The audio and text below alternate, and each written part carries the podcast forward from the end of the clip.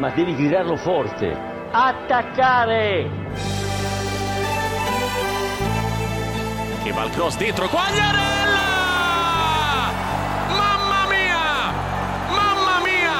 Dal subito ha tornato al giocatore Pirlo, la conclusione in rete, Andrea Pirlo, un gol pazzesco con Karajan, la decide il numero 21 con un diagonale impressionante.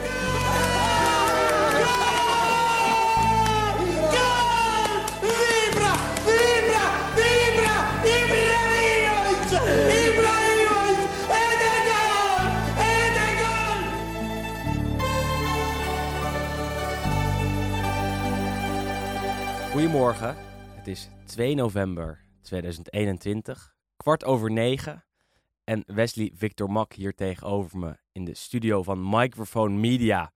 En ik, Willem Haak, zitten er weer. We zitten er weer. Toch? Ja, zoals elke week, Wes. Bijna elke week. Bijna elke week. Als we interland zijn, dan zijn we er niet. Maar ja, fuck it. Vandaag gewoon 100% Serie A, geen interland voetbal. Voor jou een iets mindere week, zou ik zeggen. Een zwarte week. Een zwarte week. Ik kan best wel eerlijk in zijn, ik ben best wel depressief. Niet een zwart-witte week, wat je graag zou willen hebben, maar gewoon echt pikzwart. Juve, verloren van Sassuolo thuis. Dan denk je, nou, misschien pakken ze het in het weekend weer op en winnen ze van Verona. Nee, dat gebeurde ook niet. 2-1 voor de mannen van Igor Tudor. Nog met een verleden bij Juventus. Vorig jaar nog. Maar ik zeg dat we eigenlijk beginnen bij de absolute koning van Italië. De koning van de Serie A in ieder geval. Zlatan. Fantastisch, toch? Hoe hij Roma Milan toch weer weet te beslissen. Het blijft een beetje een herhalend ding natuurlijk. Maar ja, het blijft gewoon heel knap. En zeker dat je natuurlijk op die leeftijd nog steeds zo'n impact kan hebben. 40. Ja. Ik vond vooral dat videootje mooi, dat natuurlijk het hele stadion... Nou, kwam vandaag ook weer, of gisteren alweer naar buiten... dat het ook een beetje racistische spreekkoren en dingen waren. Ze noemden hem zigeuner de hele wedstrijd. Maar het videootje waar... je had hem volgens mij zelf ook getweet. Dat je het hele stadion hoor je scanderen en roepen en schelden... net voor die vrije trap. En Zlatan rost die vrije trap erin. Het hele stadion is stil. Ja. Dat is prachtig. Ja. Maar haten ze hem daar, denk je, bij Roma... Ja, goed, ik kan best wel begrijpen dat dat wel zo is. Want voor mijn gevoel scoort hij altijd ook tegen Roma. In ieder geval een grote hekel aan hem. Want de hele wedstrijd werd hij uitgefloten. In ieder geval voor zolang hij op het veld stond. Maar in de tijd dat hij op het veld stond, liet hij zulke mooie dingen zien. We hebben het niet alleen over de vrije trap dan. Maar ook over het verlengen op Leao. Waarbij Leao scoort, het doelpunt wordt afgekeurd. We hebben het over het afgekeurde doelpunt van Zlatan zelf. Waarbij hij net buiten spel staat, maar de bal wel fantastisch afmaakt. We hebben het over de penalty die hij toch wel uitlokt. En dan is de einduitslag uiteindelijk 1-2 in het voordeel van Milan. Doelpunt Zlatan, penalty Cassie, die werd dus uiteindelijk benut. El Shaarawy deed nog wat terug.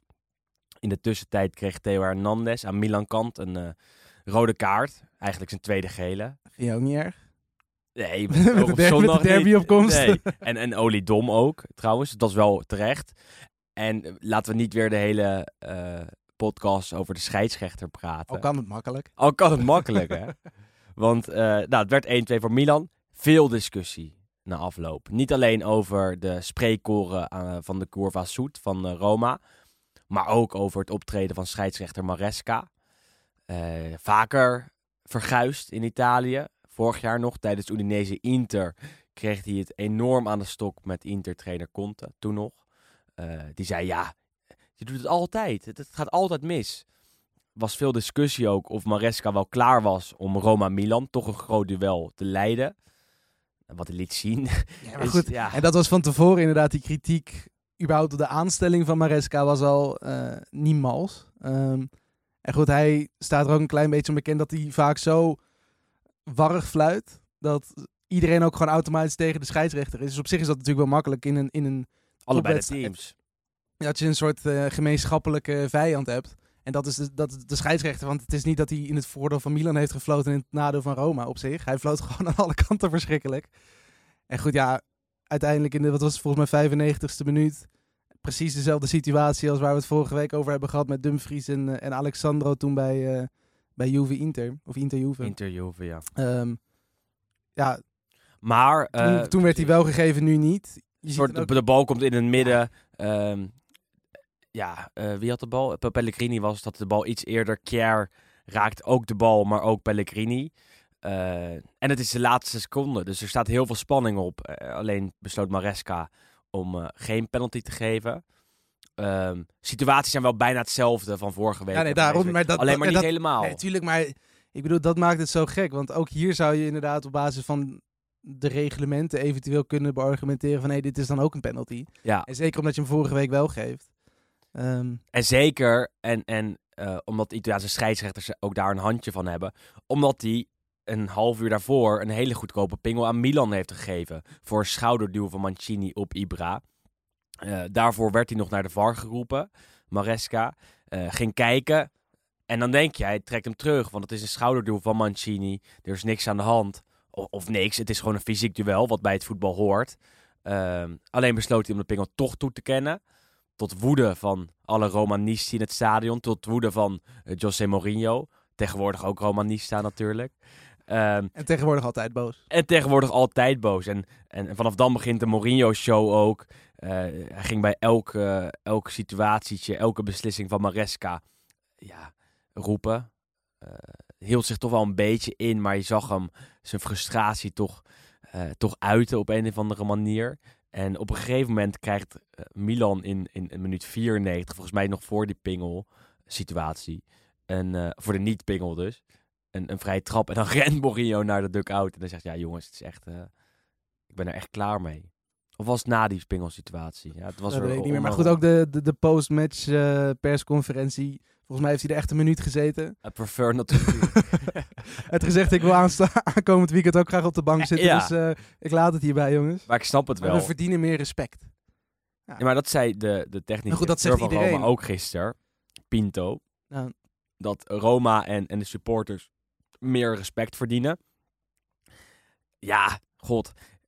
Kijk, heel dubieus allemaal. Maar meer respect voor een club, god. Ja, goed, dat moet je niet doen. Maar het feit dat er nu de laatste week natuurlijk zoveel discussie weer is geweest. En dat zoveel trainers zich ook hebben uitgesproken over het feit dat je niks kan zeggen tegen scheidsrechters. Dat scheidsrechters er een potje van maken. Dat... Ja. De voorpagina's weer vol staan met die koppen van die scheidsrechters. Er gaat echt iets mis.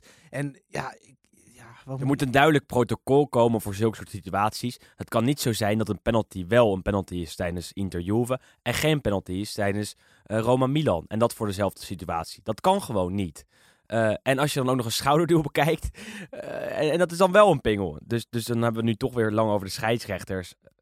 Had gewoon een groot effect op Roma-Milan. Misschien straks dus ook op de titelstrijd. Maar Milan won en dan kijk je naar het veld en dan kijk je naar de prestaties op het veld. En dan blinken er toch vooral mannen uit aan de kant van Milan. Zlatan, fantastisch.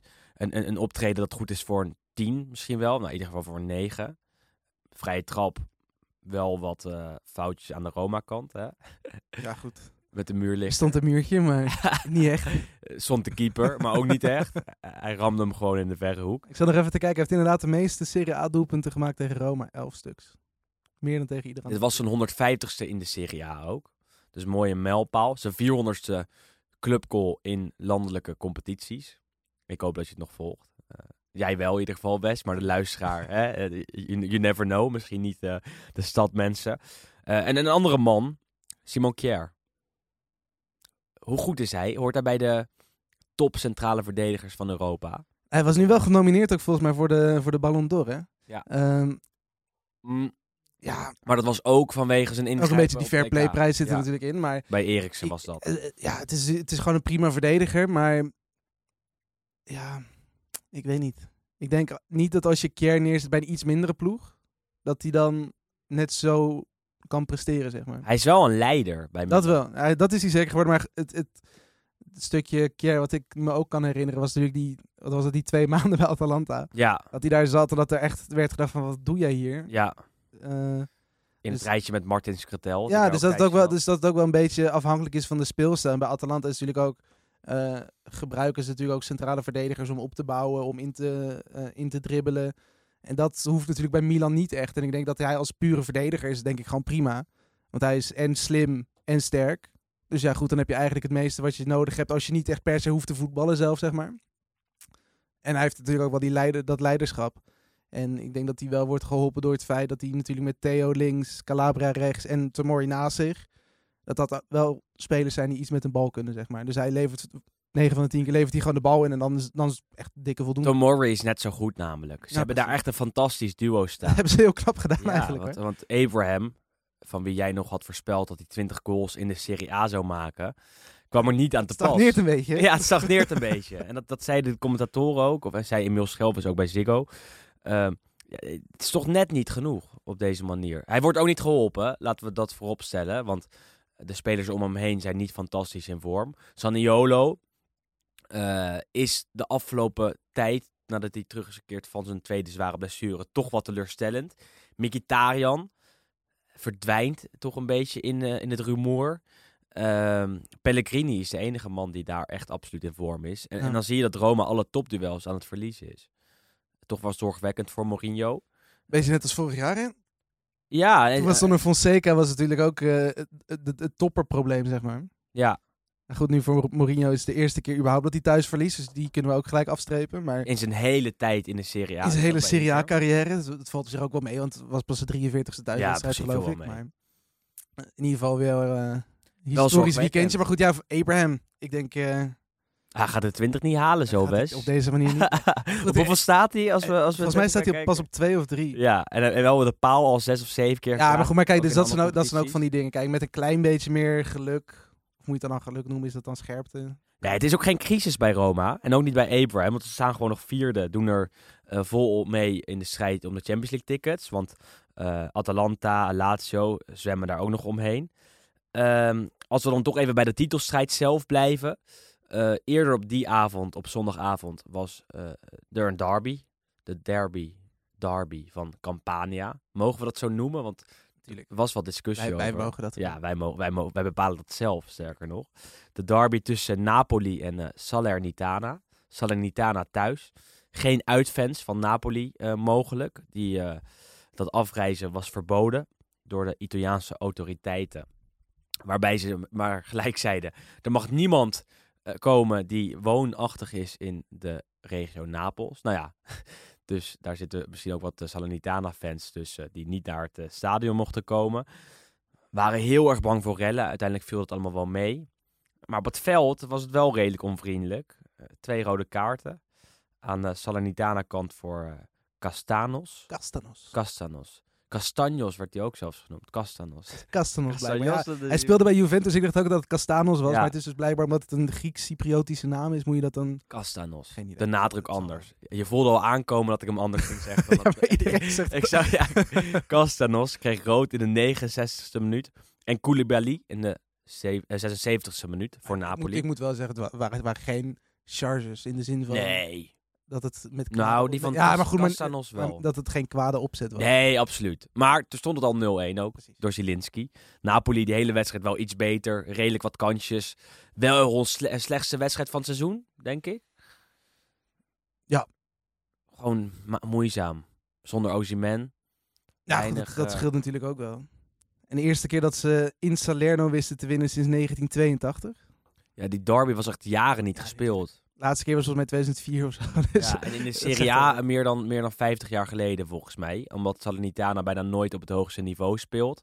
48 was de laatste keer in de Serie A. Ja, dat is heel lang geleden. Daartussen nog een aantal Coppa Italia wedstrijdjes. Ook in de Serie B. Daar heeft Napoli natuurlijk ook gespeeld. Echt in 2007 nog. Dat vergeet je bijna.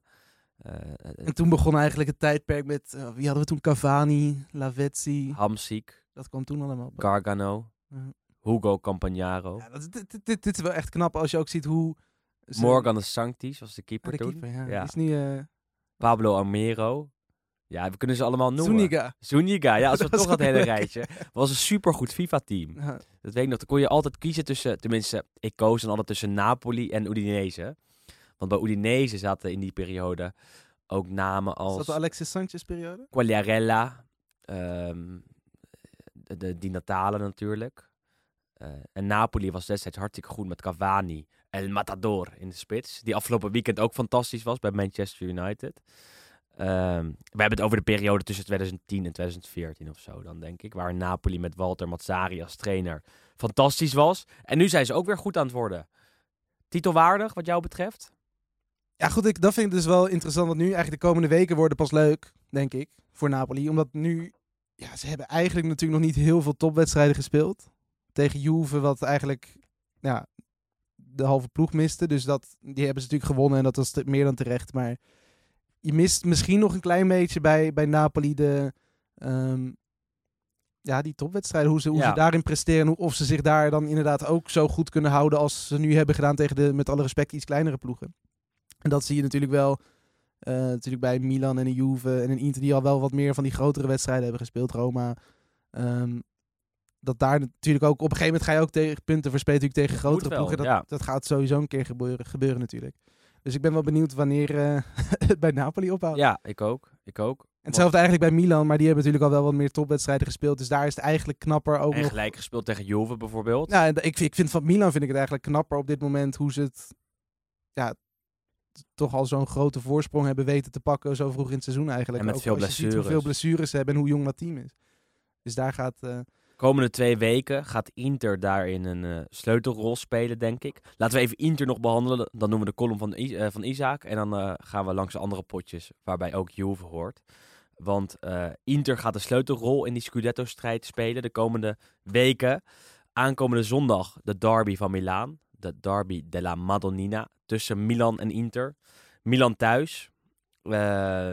Zit jij heel bij deze of ga je naar de... Ik zit bij deze. En je gaat naar de volgende. En ik ga naar Inter Napoli. En ik ga waarschijnlijk ook nog naar Inter Shakhtar. Ja, het is een lekker baantje, Wes. Ik bedoel, hard gewerkt afgelopen oktober. Veel factuurtjes kunnen versturen. Dus dat kunnen we gelijk allemaal uit. Dus we weten gelijk waar het geld naartoe gaat. Vandaar dat ik maar vraag op freelance klussen op Twitter. Ik snap het heel erg goed. Nou, ik ga naar deze. En ja, dan zit je toch afgelopen zondag te kijken naar Inter Udinese met spanning. Omdat Inter nogal wel een achterstandje heeft op Napoli en Milan. De 2 absolute titelfavorieten op dit moment, denk ik, hè, wat betreft de stand. En ze moesten echt winnen van Udinese.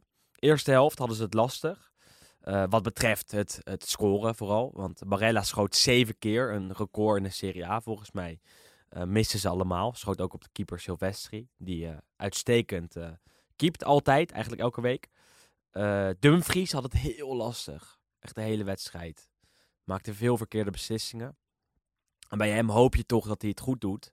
En goed gaat doen. En gaat presteren. Alleen, ik heb echt hele grote twijfels daarover. Ja, het is sowieso natuurlijk een beetje... We komen straks nog op wat andere Nederlanders. Maar om nou te zeggen dat Oranje boven is in de Serie A dit seizoen. Het is echt dramatisch eigenlijk. Het gaat niet de goede kant op. En bij Dumfries... ook niet. En ik wil hem niet nu al afschrijven of afkraken. Maar wat je wel ziet, is dat hij heel vaak de verkeerde beslissing neemt. Dat hij technisch echt wel wat tekort komt. Op het moment dat hij in een kansrijke positie is. En dat hij dan dus, als hij de goede beslissing maakt, die bal er niet goed krijgt. En die combinatie maakt dat hij in San Siro toch echt al heel erg kritisch wordt bekeken. En dat zag je ook tijdens Inter-Udinese, toen het toch 0-0 stond. Dan moet Inter scoren, dan ligt er druk op. En als er dan kansen worden gecreëerd, of bijna kansen... dan moet Dumfries als rechtshalf, als hij in zo'n kansrijke positie is... de goede keuze maken. En dat lukt hem niet. En als hij dan ook nog een keer over de bal trapt en dergelijke... dan krijg je in San Siro, zeker als Inter er speelt... gewoon heel kritisch, snobistisch publiek. Noem je dat zo? Ja, dat mag. Ja, wel een beetje, want het is een beetje Ajax-publiek. Dat als het slecht gaat... dat er al snel veel rumoer komt. Al snel een enkel fluitconcertje. Zo is dat ook bij Inter. En dat merk je bij Dumfries. Uiteindelijk geeft hij wel een assist. Bij de 2e goal van Correa. Die daarvoor ook had gescoord na een knappe solo. Waarbij die Nuitink, Udinese verdediger, volledig dronken draaide. Dronken speelde. Even later maakte Correa de 2-0 op aangeven van Dumfries. Waardoor Inter ook met 2-0 won. Nog even over Correa trouwens. Ja, het is een soort monoloog over Inter, maar goed. Die raakt ook geen bal, hè? Dus die wordt ook uitgefloten. Die kreeg ook wat dingetjes naar zijn hoofd geslingerd. En uiteindelijk scoort hij 2 keer. En dan is hij weer de man. Zeker omdat het een spits is. Zo werkt het toch? Zo werkt het ook. En het is ook terecht. En het waren ook 2 hele goede goals, laten we eerlijk wezen. Dit is wel een beetje de Correa die je ook de laatste jaren bij Lazio zag. Dat het gewoon een paar weken matig was. En dan een week fantastisch. En dan had iedereen het erover van, moet die jongen niet hoger op? En dat, die lijn trekt hij wel redelijk door. Ik heb me een beetje verkeken op Correa, denk ik. En dan moet ik natuurlijk weer het boetekleed aantrekken. Maar ik dacht dat hij echt beter zou passen in de structuur van Inter dan dat nu het geval is. Want als je het eerste uur bekijkt, was hij echt slecht. Hij is de afgelopen 2 maanden na zijn goals tegen Verona ook echt heel matig. Laat weinig zien. En dan zie je aan de andere kant Zapata bij Atalanta Lazio fantastisch presteren. Dan denk je toch...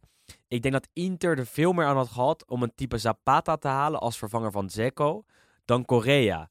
Want nu krijg je de situatie dat Zeko niet inwisselbaar is. Bijna niet. Terwijl Lautaro kan rouleren met Alexis en met Correa. En als Correa dan ook nog eens niet fantastisch laat zien, ja, dan komt hij straks op het derde plan terecht. Aan de andere kant, geen noodgreep bij Inter, want ze zeiden ja, hij scoort toch 2 keer. Ze kunnen rouleren. Dit laat alleen maar zien dat ze met z'n vieren kunnen doorwisselen.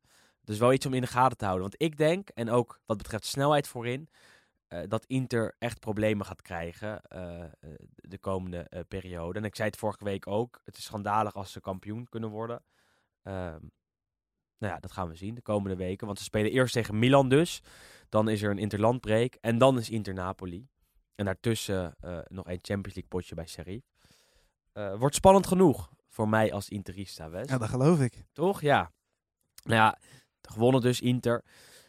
Ik won dubbel dit weekend. Want op Fanta Calcio was Isaac mijn tegenstander. En die was weer enorm ontevreden. Laten we even naar de column van Isaac, die terug is van weg geweest, luisteren.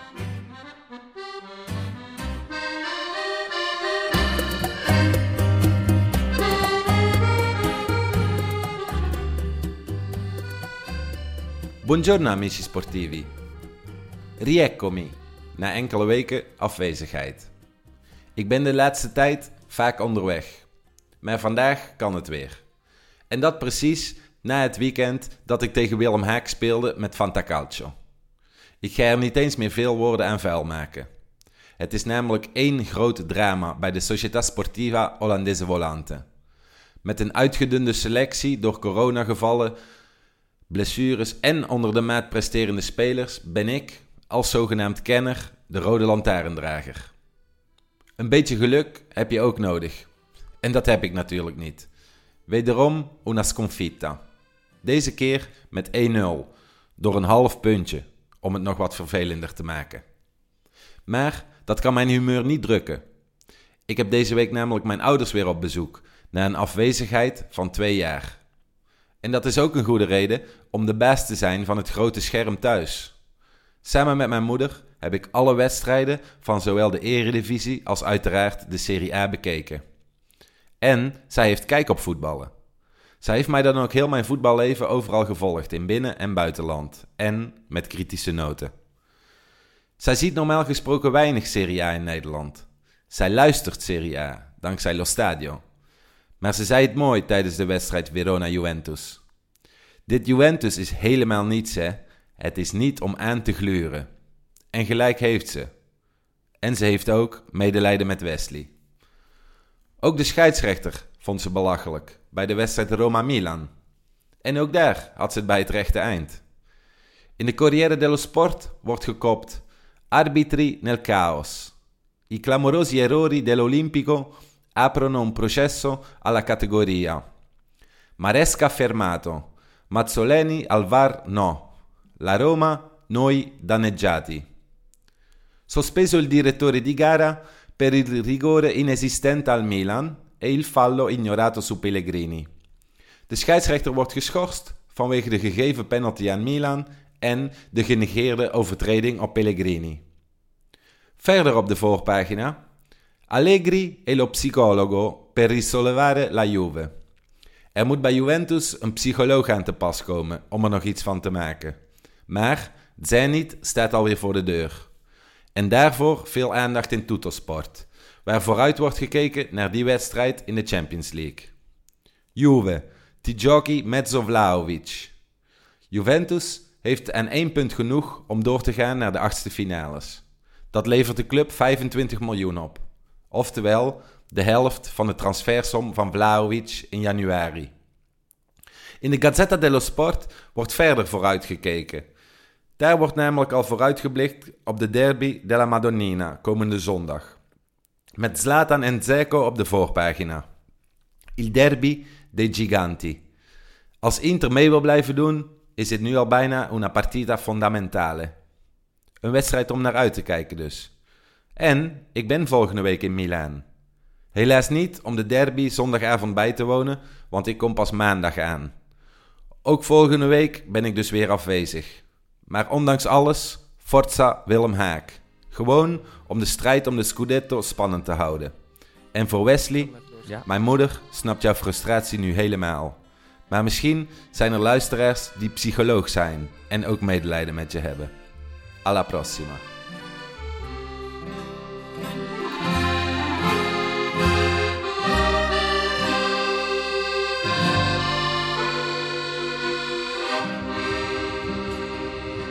Altijd mooi, de column van Isaac. Ik zei het ook gisteren tegen hem op WhatsApp. Ik mis hem toch altijd. Het breekt toch altijd lekker de podcast. Het zijn altijd leuke, extra scherpe ingevingen die wij af en toe missen als wij elke week tegenover elkaar zitten. Ja goed, en wij zitten natuurlijk in Amsterdam of weet ik veel ergens anders. Ja. Zijn wij te aardig voor elkaar? Ik denk als we gaan nu naar Juve, ik denk dat jij me wel even vindt. Nee, ik ben niet zo fel meer op Juve. Mijn punt is al een paar weken geleden gemaakt. Maar we gaan inderdaad naar Juve, want ja, de ploeg van Allegri verloor weer een keer. Twee keer op rij. Eerst is donderdag van Sassuolo thuis. Laat doelpunt. Woensdag van Maxime Lopez. En zaterdag tegen Verona was het ook heel matig. Stond het binnen de kortste keren 2-0 voor de Giallablu. Voor de mannen van Igor Tudor. Want Giovanni Simeone heeft het de afgelopen weken op zijn heupen. Scoorde al 4 keer tegen Lazio. En ook 2 keer tegen Juventus nu. Fantastisch. Toch? Ja. Voor Simeone tof.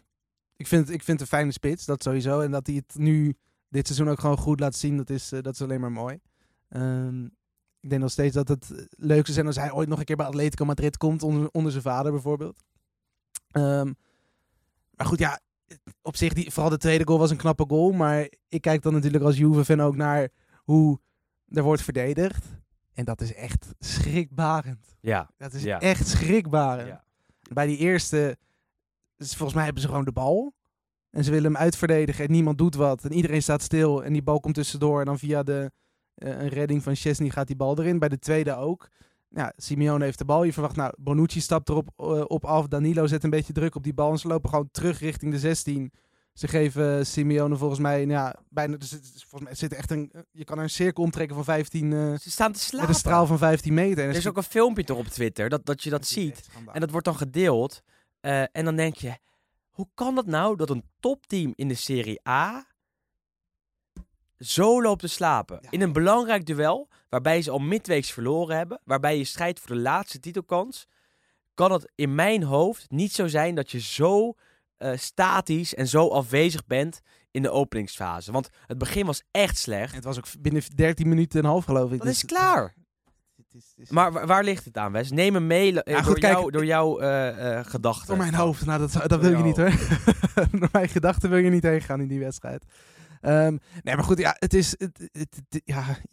is zo makkelijk volgens mij om op dit moment trainer te zijn tegen Juve. Want tegen je spelers hoef je niks te zeggen. Je begint met, Juve is niet de goede doen, we kunnen ze pakken. Iedere ploeg wil natuurlijk van Juve winnen. Mede natuurlijk door het feit dat Juve historisch gezien natuurlijk de grootste ploeg van Italië is geweest. Eens, ja. Dus daar is natuurlijk altijd een soort extra motivatiepuntje zit daarin. Dus die, zeg maar, de wil om te winnen die niet iedere ploeg elke wedstrijd kan opbrengen, kan iedere ploeg wel opbrengen tegen Juventus. Dus dat is punt 1. Dus dat is sowieso makkelijk, denk ik, om je ploeg te motiveren voor zo'n duel. En ten tweede, de hele tactiek van Juve op dit moment is gewoon geef de bal aan Dybala.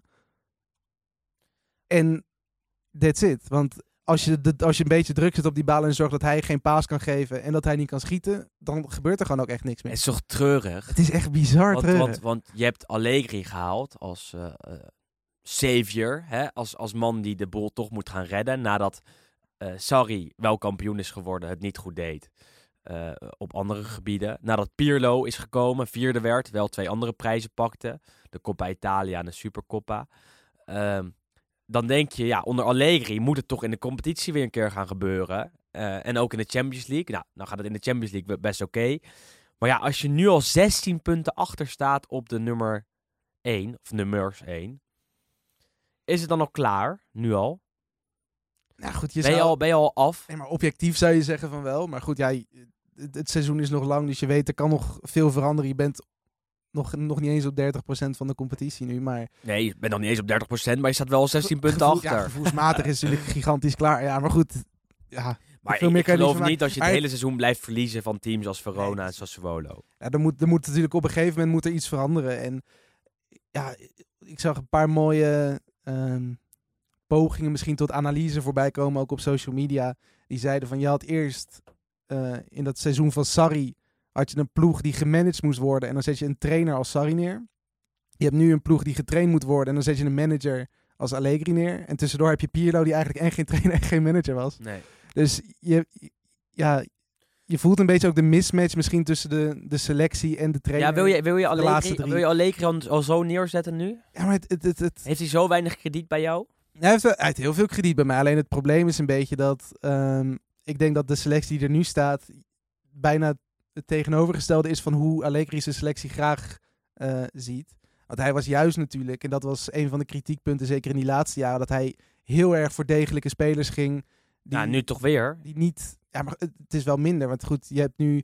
Hij speelt met Rabiot op linkshalf. Nee, goed, maar die blijft, maar dat is ook zijn keuze dus, dat hij dat wil. Maar het feit dat Juve in de tussentijd spelers als een Chiesa en een Kulusevski, dat zijn natuurlijk juist technische spelers die veel beter pasten, denk ik, onder Sarri en Pirlo, dan onder... Allegri, die toch nu van Rabiot dan een soort Mandzukic iets probeert te maken eigenlijk. Maar wat je zag, waar ik eigenlijk naartoe wilde in het laatste seizoen van Allegri, speelde hij dus met een Khedira, met een Emre Can. Dat waren allemaal natuurlijk meer Allegri-spelers, gewoon groot, sterk, maken niet heel veel fouten, maar doen ook heel weinig goed, want het zijn gewoon hele saaie spelers eigenlijk. En we hadden het voorafgaand aan de podcast er al over, want in de laatste periode onder Allegri, dus voor Sarri, voor Pirlo, was het al niet goed. In dat jaar werden ze uitgeschakeld door Ajax in de Champions League. En die discussie hebben we vaker genoemd hier. Maar destijds was er een discussie tussen Lele Adani en Allegri over de speelstijl van Juventus.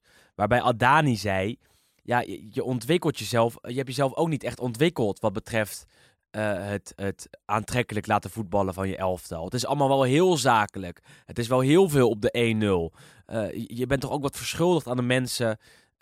in het laten zien van iets van mooi spel. Allegri daarna 2 jaar een sabbatical gehad. Of een 2-jarige sabbatical. Als je dat zo mag noemen. Nu komt hij terug. En de kritiek is eigenlijk nog steeds hetzelfde. Hij heeft zich niet ontwikkeld op het gebied van iets aanvallender spelen. Op het gebied van iets revolutionairs laten zien. Op het gebied van iets minder op je fysiek rekenen. Maar op je... technische kwaliteiten van de spelers. En nou zijn die technische kwaliteiten er echt wel. Met Chiesa, met Kulusevski, met Dybala. Maar start je telkens weer met Bentancur, die technisch oké is, maar niet fantastisch. Met Rabiot, met... noem het allemaal maar op, waarvan je denkt...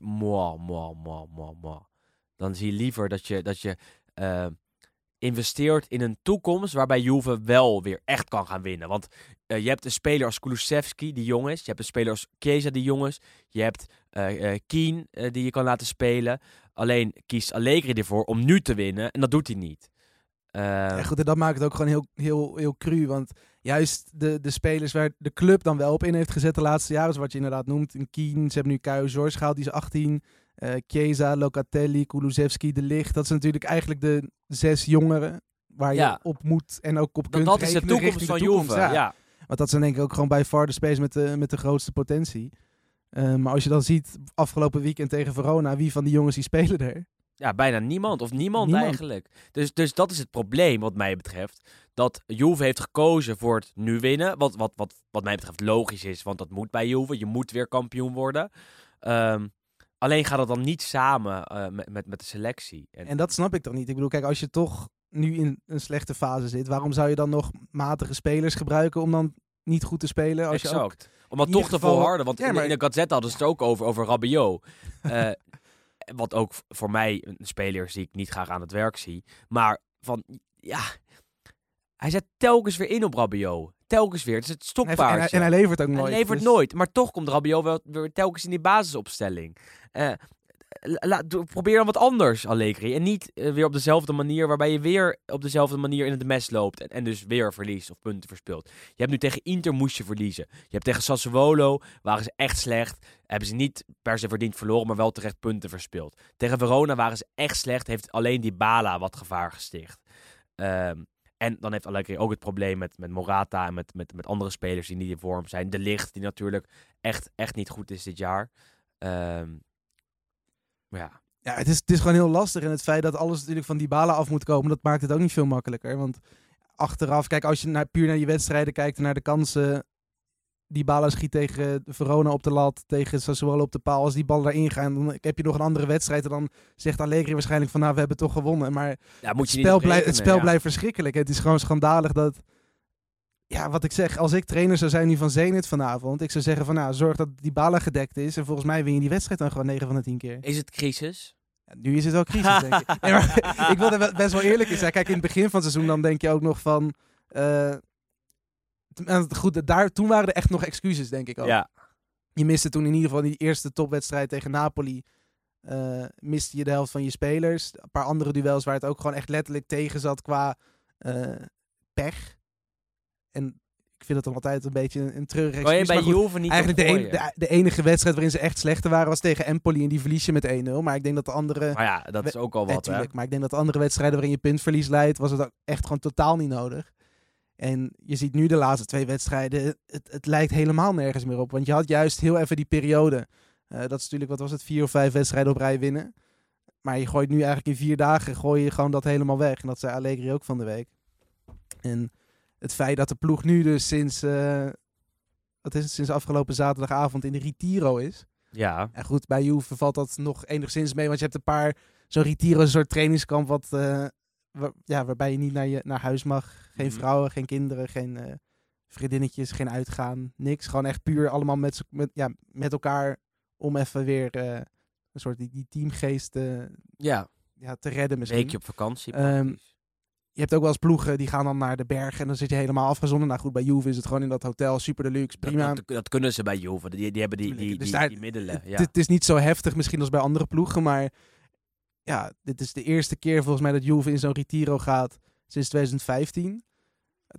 Toen was het ook crisis. Dat is een tijdje geleden. Het is volgens mij de laatste topploeg die dat moest doen, of die dit moet doen, sinds de decemberstaking bij Napoli toen, in 2019. Ja. Jeetje, ja. Toen dat hele Ancelotti-Gattuso geval. Nou ja, we gaan het meemaken met Juve. Want in de Champions League gaat het best aardig. Spelen ze dus tegen Zenit. In de Serie A tegen Fiorentina zaterdag om 6:00. Vorig jaar was dat het dieptepunt ongeveer. Met het was eigenlijk het begin van de fantastische vorm van Vlahovic. En daarna tegen Lazio uit, waar ze de afgelopen jaren ook enorm lastig hebben. Dus... het is echt niet makkelijk. Chelsea uit en dan Atalanta thuis. Dus... ja, met een beetje pech sta je gewoon over een kleine maand sta je gewoon meer dan 20 punten achter. Ja, en dan is het wel echt klaar. Laten we doorgaan met de andere potjes. Er is echt wel veel gescoord afgelopen weekend. Veel moois laten zien. En te beginnen bij Atalanta-Lazio. Zaterdagmiddag om 3:00. Dat werd 2-2. Lazio kwam 2 keer op voorsprong. Eerste goal van Pedro. 1-1 Zapata, fantastische actie. 1-2 Immobile, mooie counter waarbij Pedro afgeeft op Immobile. Immobile kan scoren. En uiteindelijk maakt niemand minder dan UFO-robot Martin de Roon de 2-2. UFO-robot, zijn bijnaam daar. Lekker, hè? Ja, en hij juichte mooi, vond ik. Verdiende 2-2. Atalanta liet best wel wat mooie dingen zien. Lazio counterend absoluut heel sterk dit jaar. Zeker tegen de topteams. Ja, het was, het was op zich niet gek geweest als die wedstrijd gewoon ook hadden gewonnen. Want ik denk niet dat... ze speelden echt gewoon prima ook. Die counter met Immobile, waarbij de 1-2 wordt gemaakt, is echt zo messcherp. Dat hebben ze gewoon meegenomen uit het tijdperk Inzaghi. Sarri wil niet counteren. Maar ja, als je met zo'n ploeg kan. Ja. Ja, goed, ik moet zeggen, want jij hebt natuurlijk ook Pedro volgens mij begin van het seizoen een klein beetje gekraakt. Of, Ja, nee. Of eind vorig seizoen, ik weet in ieder geval. Terecht toch ook, ja. Maar ik moet zeggen, hij valt me nu, de laatste weken doet hij het weer goed. Dus dat is goed om te zien. Tegen Fiorentina de winnende. Hij scoort nu ook weer tegen Atalanta. Geeft een assist op Immobile. Nou, dat is echt niet mis. En dan past hij echt wel aan het aanvalspel van Lazio. Bij Roma had hij niet gespeeld dit jaar. Alsnog niet, denk ik. Nee. Dus wat dat betreft... heeft hij vorig jaar ook niet fantastisch veel moois laten zien. Is het nu leuk dat hij bij Lazio zit en het toch weer prima doet? Zijn er twee teams die om de top 4 mee gaan strijden of toch net iets daaronder? Ja, ik denk toch net iets daaronder. Ik denk Napoli, Milan, Inter echt als de top 3, zeg maar. En dan heb je denk ik een best wel groot rijtje met Roma, Atalanta, Lazio, hopelijk nog Juventus. Ja. En misschien zelfs Fiorentina dus, die voor die plekken daarna... Maar ik denk dat het ligt toch wel behoorlijk dicht bij elkaar. Absoluut. En zeker bij Lazio, want het is bizar ook hoe wisselvallig die zijn. Natuurlijk, we hebben het daar regelmatig over gehad, maar die verliezen dan van kleinere ploegen als een Bologna. Dan winnen ze weer een keer een topper. Ja, het is... maar in de topduels is het wel leuk om naar te kijken. Zeker tegen Atalanta elk jaar, want daar vallen gemiddeld 5 doelpunten per duel of zo, als die twee tegen elkaar opnemen. En nu 4, maar het was een aantrekkelijk potje met veel mooie aanvallen, veel leuke spelers. En dan extra leuk voor de Nederlanders dat Martin de Roon de 2-2 maakt. Bij Atalanta is Teun Koopmeiners ook voorzien van veel speeltijd. Het speelde tegen Sampdoria in de basis. Tegen Lazio nu ook weer. Het draait echt vol mee in het systeem van Gasperini. Leuk om te zien. Ja, dus wat ik net zeg, het gaat eigenlijk met alle Nederlanders gaat het slecht, behalve met Koopmeiners en de Roon misschien. Zo is het, ja. Want volgens mij spelen er meer dan, het is bijna 15 geloof ik dit seizoen. Ja. En er zijn er 2 die het goed doen, dus dat zegt misschien ook iets over ons. Nuiting bij de Udinese doet het normaal gesproken ook wel. Ja, normaal gesproken, maar afgelopen weekend was het ook niet best. Maar goed, en het is leuk. Het was voor de Roon volgens mij de eerste in een hele lange tijd. Ja. Zijn 25e competitiedoelpunt ooit. Zijn laatste ooit. Leuk, en hij is daar zo belangrijk. En dat laat hij dan ook weer zien buiten de doelpunten. En dit keer dan ook met de treffer, waardoor het toch nog 2-2 wordt. Torino-Sampdoria op zaterdagavond werd 3-0. Waardoor Sampdoria-trainer Daversa onder druk staat. Volgde afgelopen zomer Ranieri op. Waarbij men dacht bij Sampdoria, toch wat vernieuwends, toch wat jongers. Daversa had goed gedaan bij Parma. In ieder geval de eerste jaren. Het valt toch een beetje tegen, want ze werden echt weggespeeld door het Torino van Dennis Praat. Praat die zelf de 1-0 voor zijn rekening maakte en nam. Mooie carambolage, waarbij de bal toch nog voor zijn voeten kwam. Geef op zijn Frans? Nou, ik probeer die Belgische luisteraars van ons toch een beetje meer bij ons te betrekken. Voor jou makkelijker met je Belgische vriendin. Maar... De meeste Vlamingen houden niet zo van de Walen. Hè? Nee, is dat zo? Dat ligt vrij gevoelig. Ja, nee, dat snap ik wel. Ja, en de Walen die luisteren ook niet naar ons. Sterker nog, de Walen heb ik eerder dit jaar Walloniërs genoemd. Dat bedoel ik. Dat is toch genoeg. Maar goed, Praat maakte de 1-0. Sango de 2-0. En Belotti is toch weer een beetje terug. Laat nog niet veel goede dingen zien. Speelde tegen Sampdoria toch 90 minuten. En maakte een mooie goal. De derde. In de verre hoek. Zijn 100ste...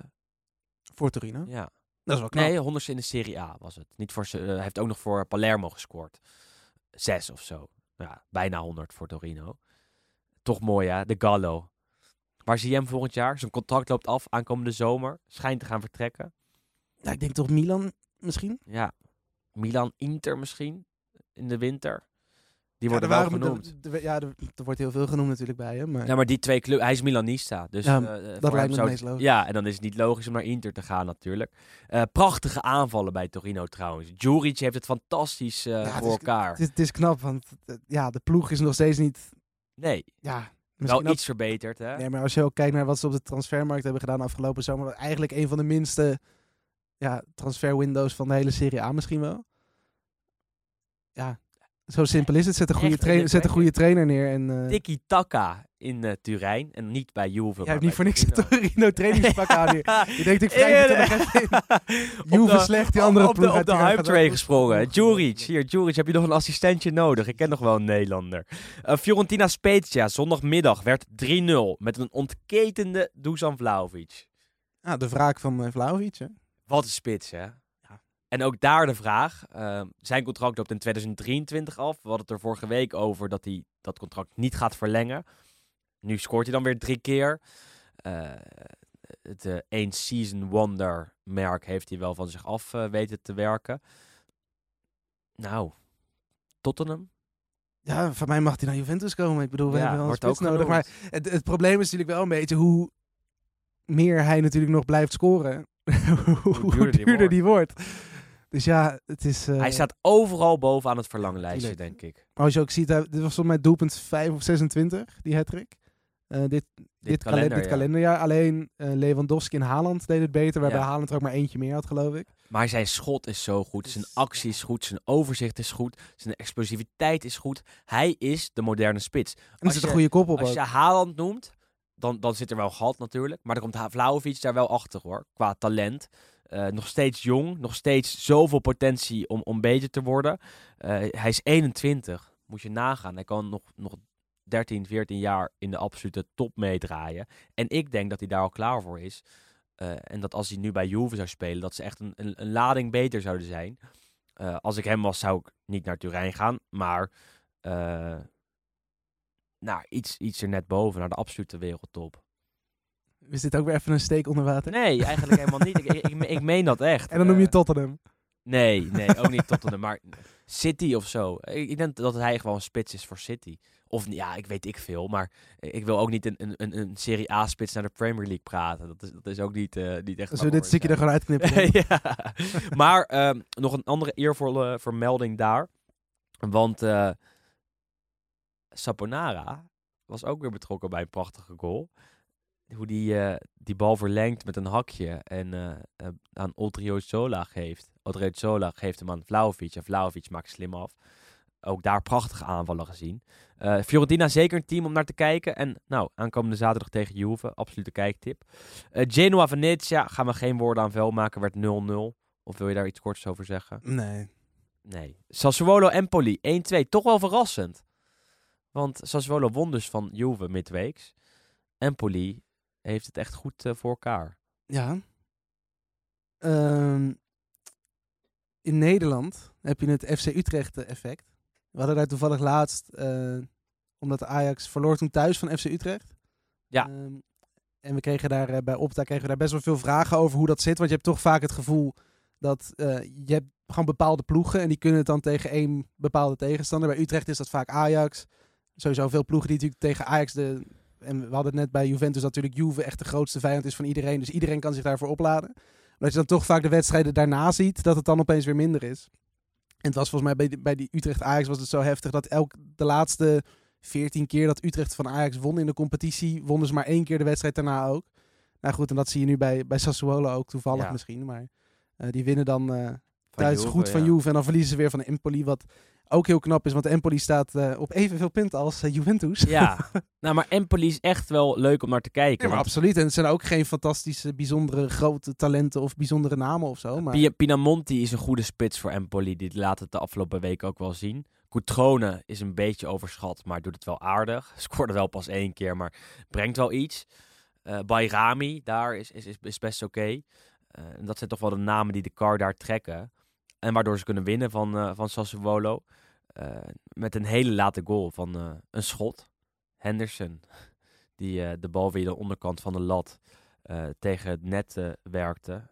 Hele grote Zurkowski scoorde, niet Henderson.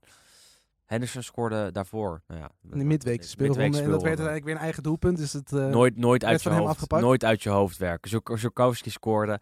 Waarbij het uitvakt, wat bij Sassuolo de hele korte zijde is... helemaal ontplofte. Echt wel leuk om te zien. En Empoli doet het echt heel aardig. Dionisi, Sassuolo trainer, vorig jaar nog met Empoli gepromoveerd. Toen naar Sassuolo gegaan. Verloor dus van zijn oude team. Toch een beetje pijnlijk. Salernitana, Napoli hebben we al besproken. Roma, Milan ook. En gisteren Bologna, Cagliari. Ja, een potje tussen de Rosso Blu en de Rosso Blu. Allebei dezelfde bijnaam. En het werd 2-0. De Silvestri en Arnautovic. Nou. Ja, Cagliari moet Mazzari bijna weg gaan ontslaan, zou je zeggen. Ja, maar goed, dat was natuurlijk ook weer een aanstelling voor de Voor de bühne. Nee, maar een beetje zo uit het potje. We hebben het er vaker over gehad. Er is een potje oude Italiaanse trainers. De Rolodex. De Rolodex, ja. De Rolodex, ja. En de Mazzari kwam eruit. En Mazzari mag er bijna weer in. En dan gaat hij waarschijnlijk daarna weer naar, weet ik veel. Ja. Misschien als Salernitana voor de tweede keer dit seizoen dan iemand eruit gooit. Ze moesten er één met een M. En Malesani die zit lekker op zijn wijngaard. Nou, toen moest de Mazzari. Ik ben benieuwd bij welke letter ze hierna aankomen. Ja, bij de N dan waarschijnlijk, hè? Bij I van Iacchini, dat zou nog kunnen. Gewoon random. Cagliari stijf onderaan. Met 6 punten uit 11 wedstrijden. Ja, toch wel vervelend. Ik stel voor dat we even naar de column van Juriaan gaan. Dan kijken we nog even naar het aankomend speelweekend. Behandelen we wat luisteraarsvragen. En dan zit de podcast van deze week er weer op. Dan denk je als luisteraar, als trouwe luisteraar, dat Juriaan een column heeft over de Derby della Madonnina. Niets is minder waar. Hij kijkt naar een ander potje, namelijk tussen Napoli en Verona.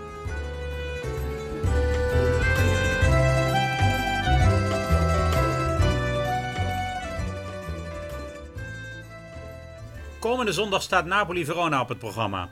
Altijd wel een bijzondere wedstrijd, maar eigenlijk denk ik bij dit affiche vooral aan één doelpunt. Misschien wel het mooiste dat Diego Armando Maradona in zijn Italiaanse jaren maakte in het stadion dat nu naar hem is genoemd. Ik neem jullie even mee naar 20 oktober 1985. Het is een prachtige middag met veel zon. En om 15 uur wordt er afgetrapt in het San Paolo stadion. En dat betekent dat 2 uur ervoor het al behoorlijk druk is rondom het stadion van Fuorigrotta. Het is zo druk, want het Napolitaanse publiek heeft er echt zin in. De eigen ploeg, sinds een paar maanden onder leiding van trainer en vooral ook oudspeler Ottavio Bianchi, is nog ongeslagen na 6 speeldagen. Napoli kan eindelijk naar boven kijken op de ranglijst. En dit keer komt de kampioen op bezoek. Dat is inderdaad Verona, dat nog niet Hellas wordt genoemd. De ploeg van Osvaldo Bagnoli maakt zich op voor een duel met Juventus in de Europa Cup. En eigenlijk komt dit competitietreffen voor hem zeer ongelegen. Bij Napoli staat de charismatische doelman Claudio Garella onder de lat. Hij maakt na het winnen van de landstitel bij Verona de overstap naar het zuiden. En dat is een opvallende transfer, want eigenlijk vol symboliek. Er zijn voor dit seizoen meer belangrijke aankopen gedaan door Napoli om de ploeg van Maradona te versterken. Van Lazio is de topscorer Bruno Giordano aangetrokken, van Fiorentino de slimme spelverdeler Eraldo Pecci en van Sampdoria de libero Alessandro Renica. Er mag best wel gedroomd worden aan de voet van de Vesuvius van Europees voetbal. Het duel Napoli-Verona heeft een boeiend begin waarin beide ploegen elkaar uitdagen. Maar dan opent halverwege de eerste helft Bruno Giordano de score na een rebound omdat doelman Giuliani een vrije trap van Bertoni maar half kan stoppen. Bij rust staat het 1-0 en lijkt alles nog mogelijk, want beide ploegen krijgen goede kansen. Maar meteen na de pauze slaat de thuisploeg toe. Salvatore Bagni kopt een afgemeten vrije trap van Maradona in het doel. 2-0. En eigenlijk werkt deze treffer bevrijdend in een ontketend stadion. En 10 minuten later gebeurt het dan. Pure magie. Maradona krijgt een bal stuiterend aangespeeld op zo'n 40 meter van het doel. Hij ziet Giuliani voor zijn doel staan en haalt met links uit. In een boog verdwijnt de bal over de keeper via de binnenkant van de paal in het doel. Het hele stadion is in extase. Opeens is Napoli geen degradatiekandidaat meer, maar een ploeg die om de bovenste plaatsen kan strijden. Er wordt gelachen, gezongen en gejuicht. San Paolo weet niet wat het meemaakt en dan klinkt opeens: "Oh mamma, mamma mia, lo sai perché mi batte corazon, ho visto Maradona, lo sai, innamorato son." In de euforie van het publiek wordt Verona naar een recordnederlaag gespeeld. Garella stopt zelfs nog een strafschop van Verona. Daniel Bertoni benut een vrije trap en Eraldo Pecci zorgt in de slotfase voor een 5e treffer. Cijfers die onvergetelijk zijn in de annalen van Napoli. 5-0. Napoli is de drempel overgekomen en maakt opeens deel uit van de top 3. En die status zal het tot de zomer van 1990 behouden.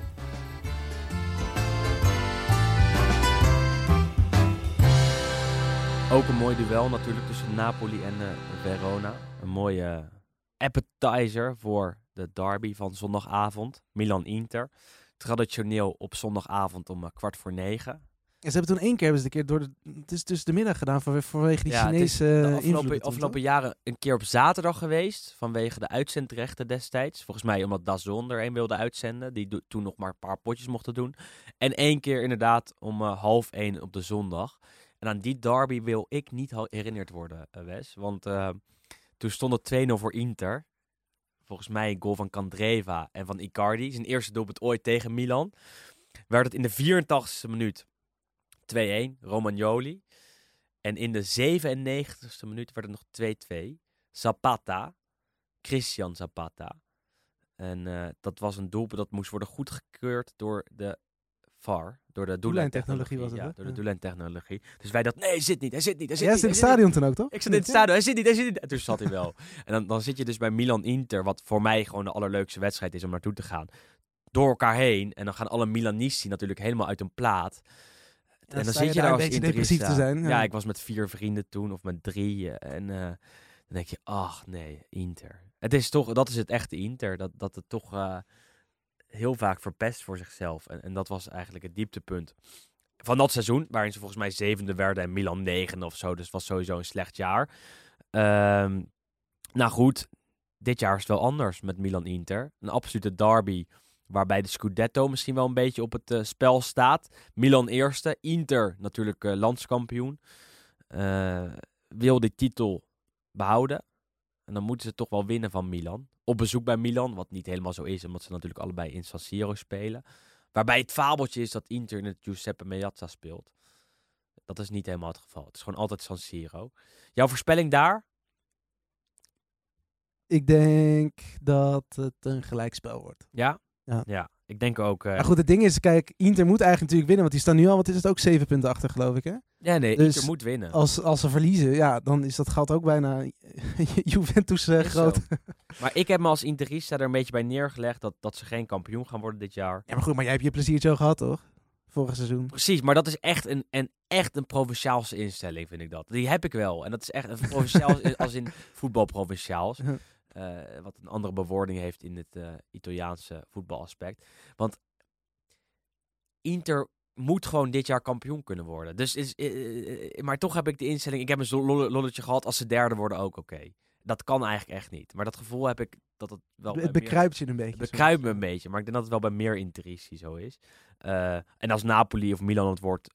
hoor je mij geen negatief woord over ze. Ja, maar goed, kijk, het ding is natuurlijk sowieso... Wij hebben allebei een voorkeur, maar... Wij zijn alles mooi. Maar, ja, tuurlijk. Behalve Juve. Ik denk dat wij ook allebei wel zo realistisch zijn. Dat iedere ploeg heeft natuurlijk een mooi verhaal. Ja, nee, dus, zo is het. Maar moet je met Napoli... Natuurlijk een eerste titel voor Napoli. Dat zou natuurlijk ook fantastisch zijn in gigantisch lange tijd. Ik heb een goede vriend, die is voor Napoli. Zou ik fantastisch vinden. Ik heb een oud podcastmaker met ons. Sander Jongman, die Milanista is. Zou ik mooi voor hem vinden. Iemand met wie ik Fanta Calcio speel. Is ook voor Milan. Francesco. Nou ja. Dat zijn allemaal mensen waarbij je... Die gun je het ook. Maar ik gun mezelf het meest. Ja.